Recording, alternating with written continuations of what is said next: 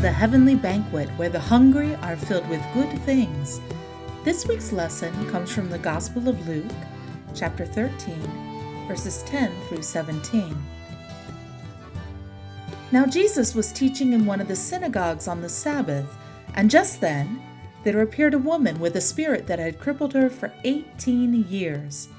She was bent over and was quite unable to stand up straight. When Jesus saw her, he called her over and said, Woman, you are set free from your ailment. When he had laid his hands on her, immediately she stood up straight and began praising God. But the leader of the synagogue, indignant because Jesus had cured on the Sabbath, kept saying to the crowd, There are six days on which work ought to be done. Come on those days and be cured, and not on the Sabbath day. But the Lord answered him and said, you hypocrites! Does not each of you on the Sabbath untie his ox or his donkey from the manger and lead it away to give it water? And ought not this woman, a daughter of Abraham, whom Satan bound for eighteen long years, be set free from this bondage on the Sabbath day? When he had said this, all his opponents were put to shame, and the entire crowd was rejoicing at all the wonderful things that he was doing. This is the word of the Lord.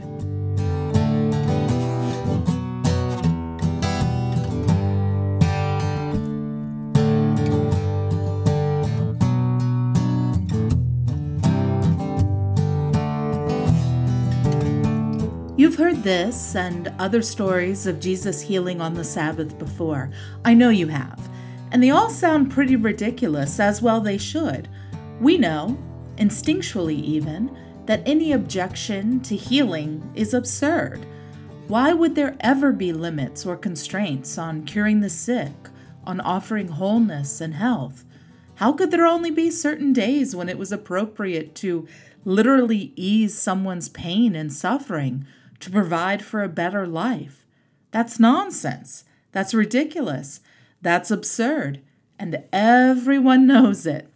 What's more, First century Jews, the folks gathered at the synagogue in this story, would have known just as well that there was nothing in supposed Sabbath law prohibiting healing. This is not a story about Jesus teaching the Jews what their own scriptures say. That's nonsense. That's ridiculous. That's absurd. And that's anti Semitic.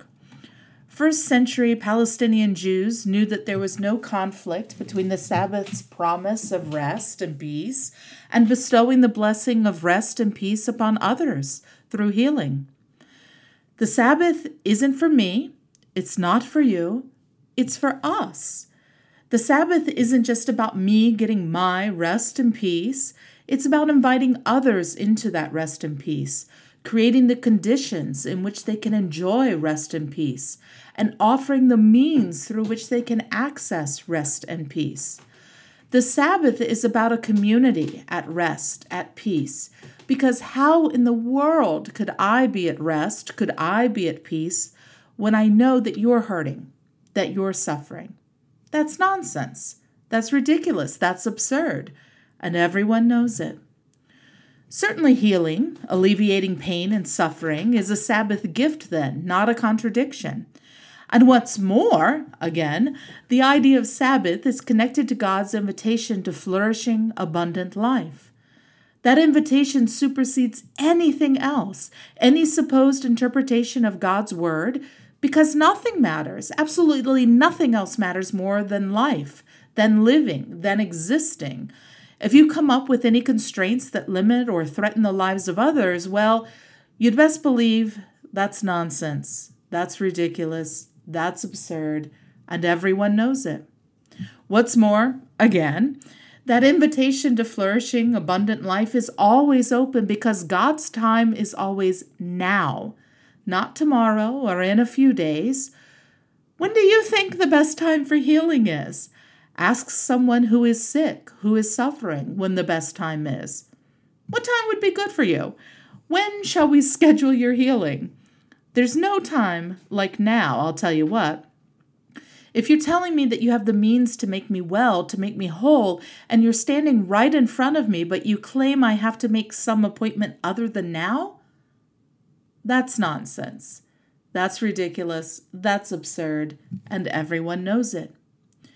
Now, I wanted to move quickly through those common points because there's something else here in this text that is such nonsense, is so beyond ridiculous, is so unbelievably absurd that I think our brains almost shield us from it.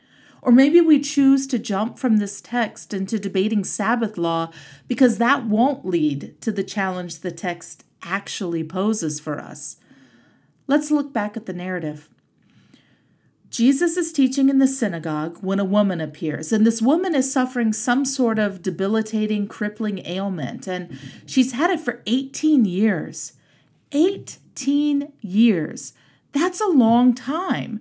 She's likely way past holding any hope that she might find some relief, and there are likely folks in that synagogue who have only ever known her as the crippled lady who walks bent over, nearly folded in on herself. Jesus sees her, calls her over, tells her she is healed, places hands on her, and heals her. She's immediately healed. She stands up straight and starts praising God. Can you even imagine such a scene? A miracle right before your eyes, and not just any miracle, the healing of the one who gave up hope for healing, the healing of the one everyone assumed would always just be that way. But she's healed. She's healed in front of everyone. It's an actual miracle right there in the synagogue.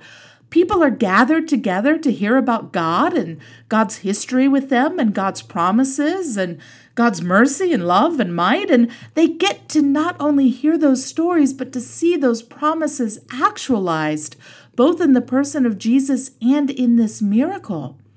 It's exactly what they should expect, but it's still beyond all expectations. It's a miracle right there in the midst of the assembly. Can you even imagine what it could have been like to have seen such a thing, to have been there and to have witnessed such a thing? Can you even imagine what it could have been like to have seen the Lord of life heal this woman with a word, with a touch? There aren't enough superlatives to describe that experience. So, can you even imagine what it could have been like to have seen such a thing, this miracle in your midst, and to have responded not with awe or joy or wonder, but by noting that miracles weren't on the day's agenda. That's nonsense. That's ridiculous. That's absurd. And everyone knows it. Well, apparently everyone knows it but this one person, and this one person happens to be the leader of the synagogue. The leader of the synagogue is the one person who ought to know better, and yet it's the leader of the synagogue who jumps up, who interrupts this holy moment, who sees new life and hope and wonder and God at work, and who says, Not today, y'all. Nope, not today. We can't have that today. We aren't doing that today. There are rules, folks, and this this doesn't suit. Let's get back on track, get back to why we're here. That's not it. No more of that. Not today. Now that's nonsense. That's ridiculous. That's absurd. And everyone knows it. Look, this argument about healing on the Sabbath is a distraction. There's no debate there. And one reason that I think that even this leader of the synagogue knows that too, knows that using the Sabbath to object to this healing is a bad faith argument, is that this leader of the synagogue takes that argument to the crowd, to the assembly, and not to Jesus. The leader of the synagogue knows better than to go to Jesus with his nonsense, so he doesn't chastise Jesus for healing. He chastises the sick people for showing up sick. He chastises the sick people for showing up sick. Y'all, I'm almost embarrassed for him. But I'm more embarrassed for us because historically, traditionally, we have fallen for his nonsense.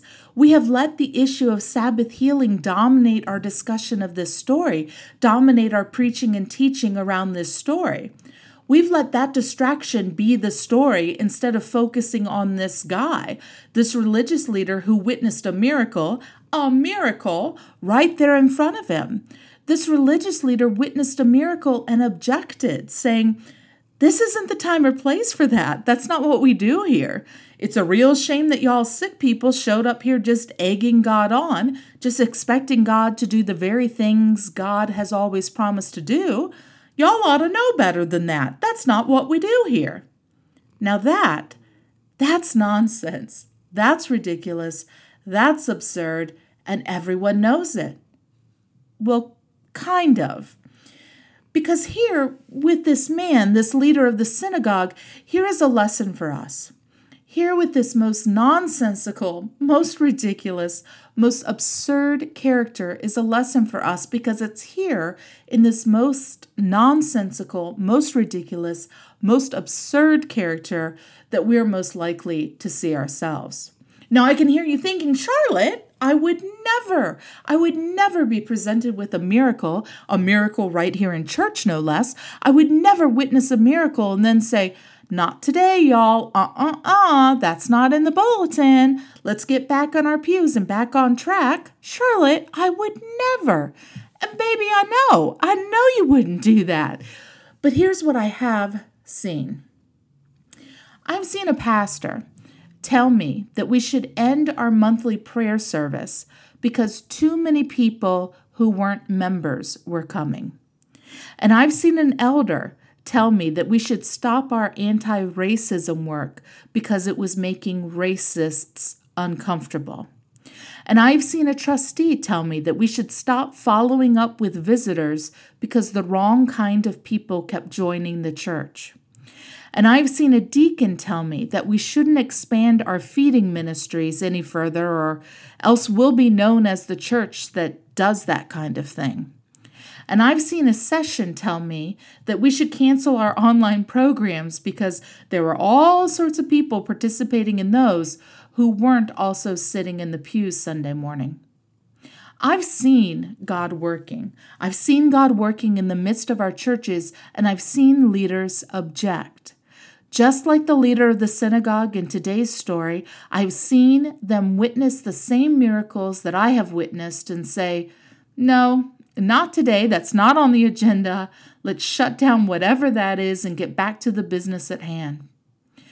And that's nonsense. That's ridiculous. That's absurd. And everyone knows it.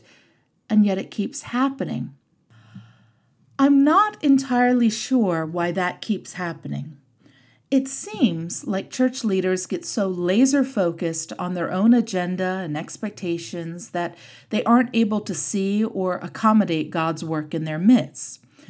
They have such defined or particular ideas of what success looks like in their context that when God shows up and does something even the slightest bit differently, they see that not as a miracle, but as an anomaly, a distraction, a problem, a threat, even. And I know how silly that sounds, but ultimately, these church leaders find their power and authority challenged by God's power and authority in their midst. And rather than understand themselves as partners with God, partners in this work of kingdom building, church leaders find themselves in opposition to God's work. I know that's nonsense. That's ridiculous. That's absurd. And I've still seen it time and time again. And not only in my experience, it's a story that is written throughout the Gospels. Whether it's with the Sadducees or the Pharisees or the scribes or the Sanhedrin or today's synagogue leader, Jesus is constantly in confrontations with religious authorities. These are people who should know better and who should absolutely recognize who he is, who should be the first to join his agenda. But throughout the Gospels, it is the religious authorities that are most actively opposed to Jesus' teachings and mission.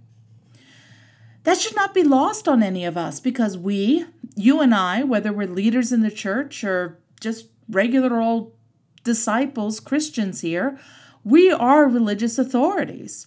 And like the religious authorities in the Gospels, we are at a particular risk for getting it wrong, for wanting such a tight control of our own plans that we see God's intervention as a threat to our agenda, for being so locked into our own expectations of God's activity that we can't appreciate a miracle right in front of us.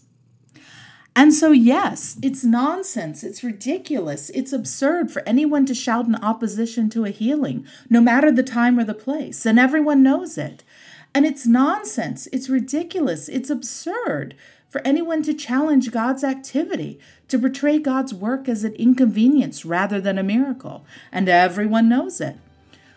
But I want to make sure you know how very easy it is to fall into that trap, how very easy it is to be so focused on our own plans that we miss God's agenda, how very easy it is to confuse our own authority and power with God's will and to miss the way that God is enacting the divine will right in front of us. It is so shockingly easy to find yourself a champion of God's kingdom one moment and a critic of God's actual activity the next. It is so easy. Be on guard, be on the lookout, be careful that you aren't the one standing in God's way, because that would truly be nonsense. That would truly be ridiculous. That would truly be absurd. And everyone knows it.